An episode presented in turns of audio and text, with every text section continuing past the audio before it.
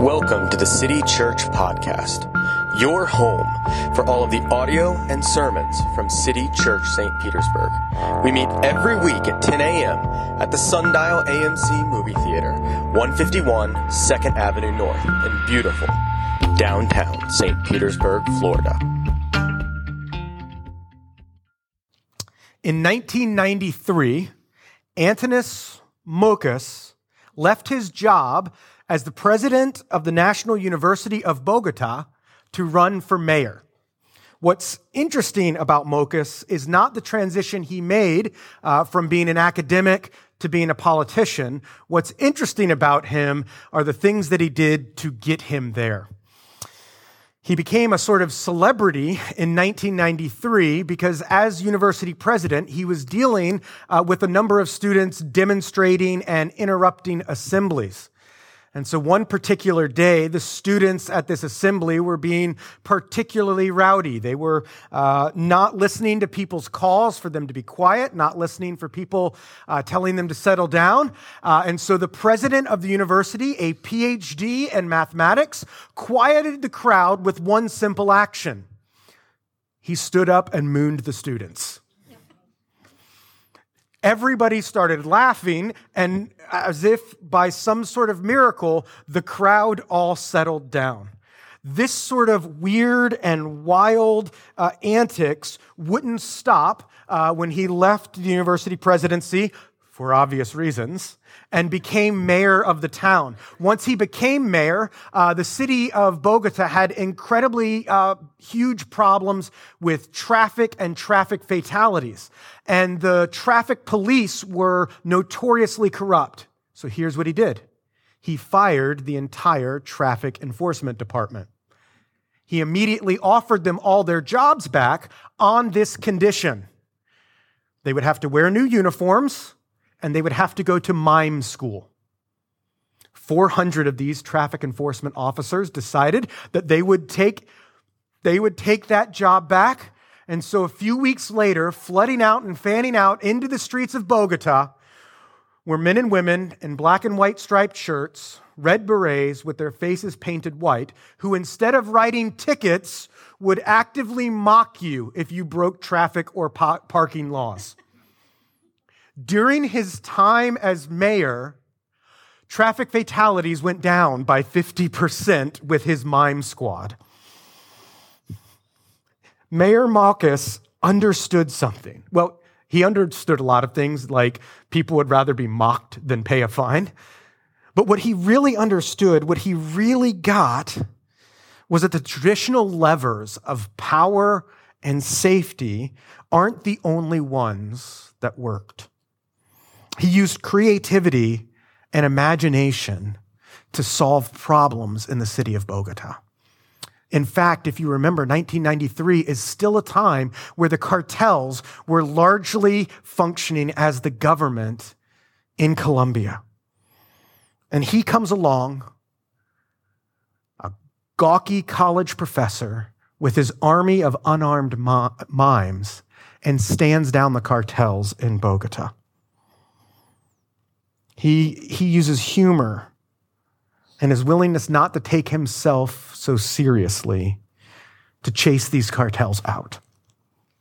We love stories like this. We love these sort of stories that remind us uh, that power and security aren't the highest goals of our lives. And we need stories like this. We need stories like this to remind us that power and security are not the virtues we are after in the Christian life because the Christian life is one that gives up power. The Christian life is one that lets go of security as we follow the path of Jesus. That's a huge part of what Advent is. It's a huge part of this time of the year that we're celebrating. Jesus, the God of the world, gave up power, subjecting himself to humanity he left behind the security of heaven in order to come and dwell among us. And so at Advent, we remember that. At Advent, we remind ourselves to follow that path. And as we grasp this idea, we need to be captured afresh by the awesome glory of what Jesus did through his incarnation. To be stunned once more that the God of heaven left heaven to come down and dwell with us, to live among his creation. And as we dwell on that, as that truth seeps into us, Lord willing, it will unleash sort of creativity and imagination that only an incarnate God can unleash in our lives so that we can love others with that same level of creativity and imagination. And so this morning, we're going to look at a passage from Isaiah as we will through this entire Advent season. And we're going to see how Isaiah predicted uh, what was going to happen with Jesus, but even more, uh, see the beautiful picture that he paints of what Jesus coming means. So if you're able, I'd invite you to stand with me as I read the first five verses of Isaiah chapter 2.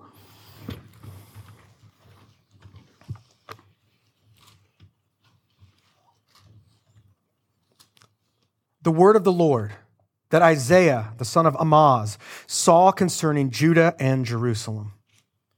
It shall come to pass in the latter days that the mountain of the house of the Lord shall be established as the highest of mountains and shall be lifted up above the hills. And all the nations shall flow to it. And many peoples shall come and say, Come, let us go up to the mountain of the Lord, to the house of the God of Jacob, that he may teach us his ways, that we may walk in his paths. For out of Zion shall go forth the law, and the word of the Lord from Jerusalem. He shall judge between nations, and shall decide disputes for many peoples.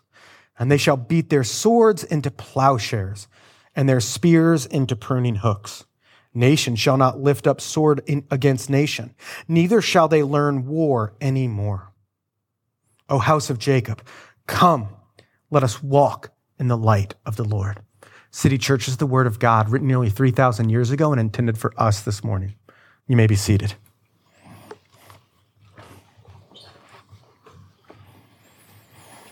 Isaiah 2 is the first hopeful thing that the prophet has had to say as he opens up his book. Isaiah chapter 1 uh, is all the prophet calling the people of Israel, specifically the people of Judah and Jerusalem, out for the ways that they are sinning. The northern kingdom is already a failed state. It's already on the brink of collapse, and the people are going to fall to the Assyrians. And the southern kingdom, Judah and Jerusalem, is on the brink of the same thing. They're about to be conquered by the rising powers all around them. And so the king of Judah had gone on tour, except this wasn't a sort of Taylor Swift three nights in every city selling out tickets everywhere he went. Uh, rather, this was the king of Judah trying to sell out. He was going to all the kings and kingdoms around them, begging for help, begging for security, begging for power.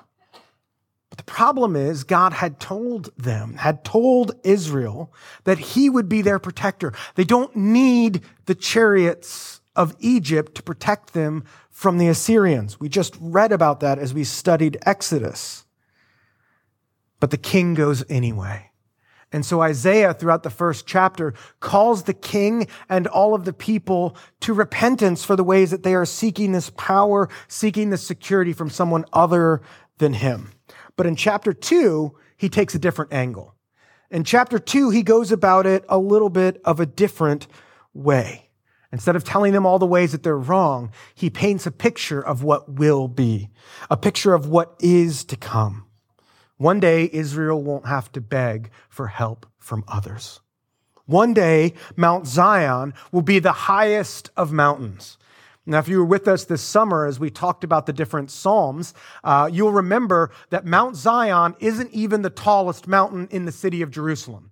Mount of Olives, which is just a mile away, is taller than Mount Zion. But this is the prophets and the poets' way of telling us that it will be the most significant place. In the latter days, Mount Zion is going to be the most significant location, more important than Mount Olympus, more important than the seven hills of Rome.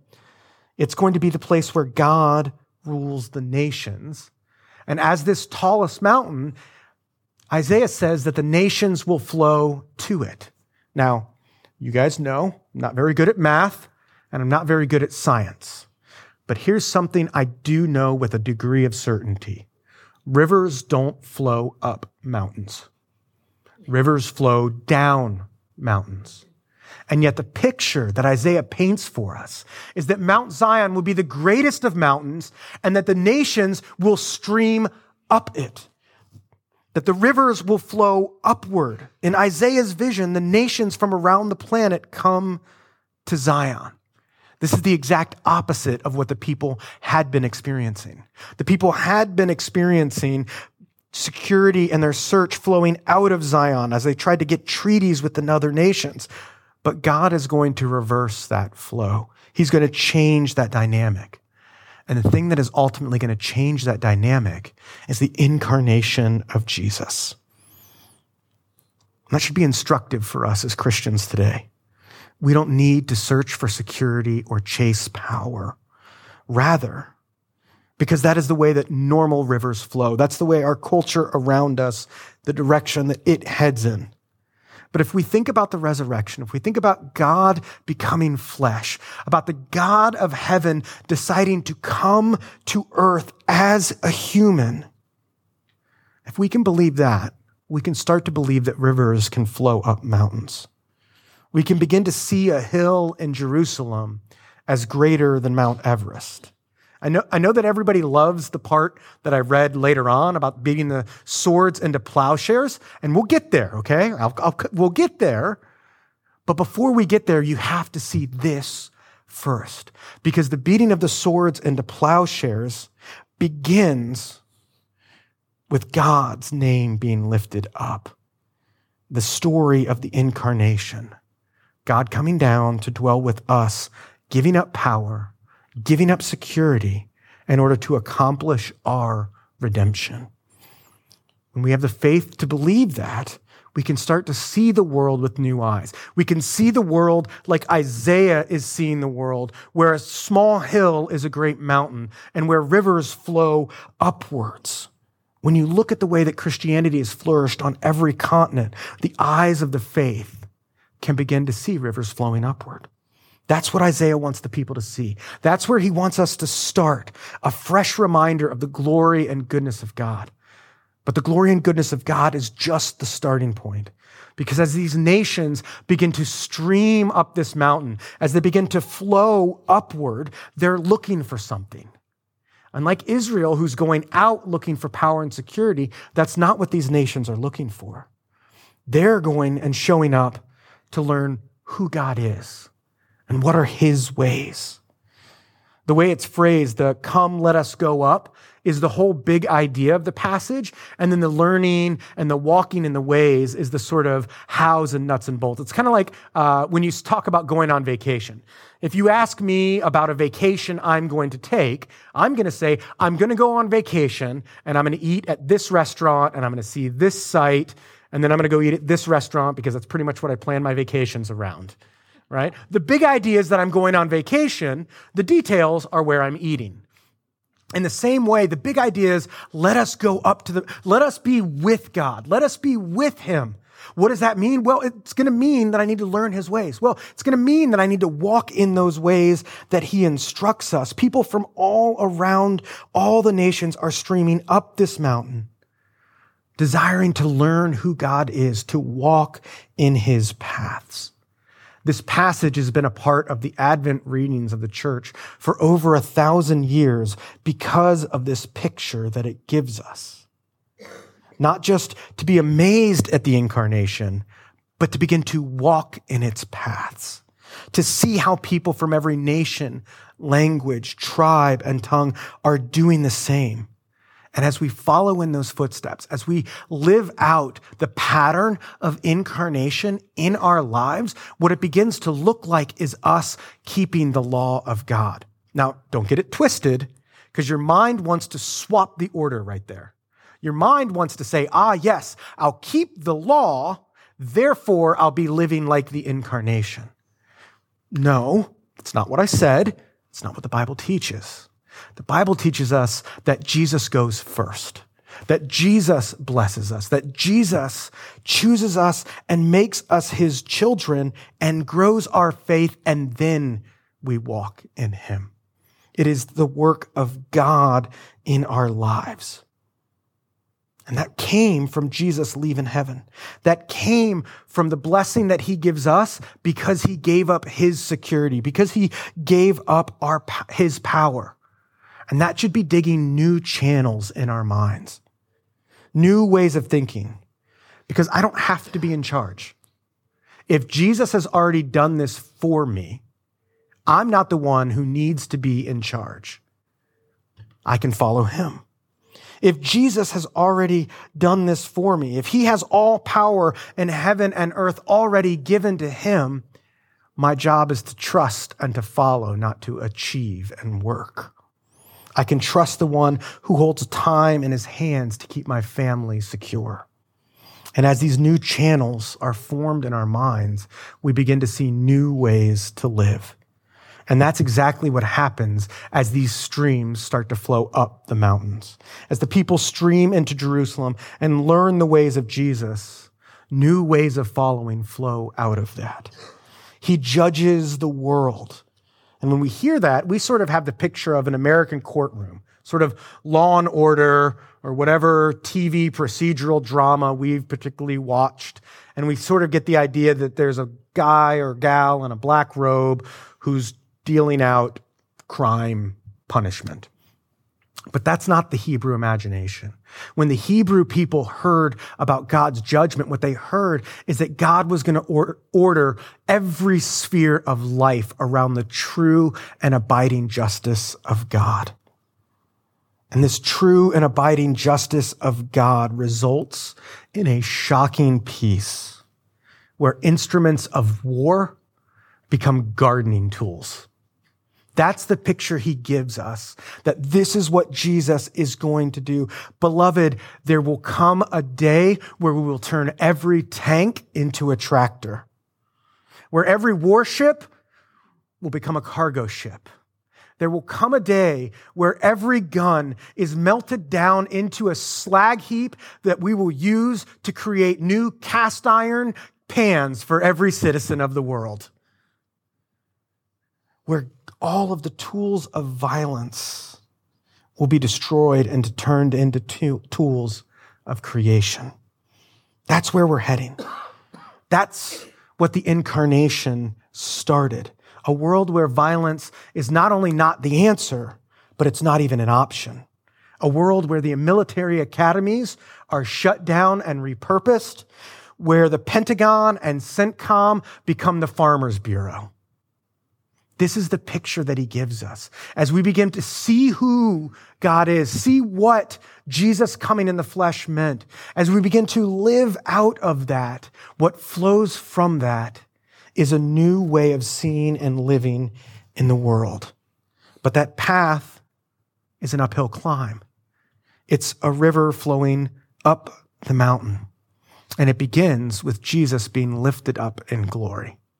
Now, it's really interesting how often in the Gospel of John, Jesus being lifted up in glory occurs together, the lifted up and in glory part.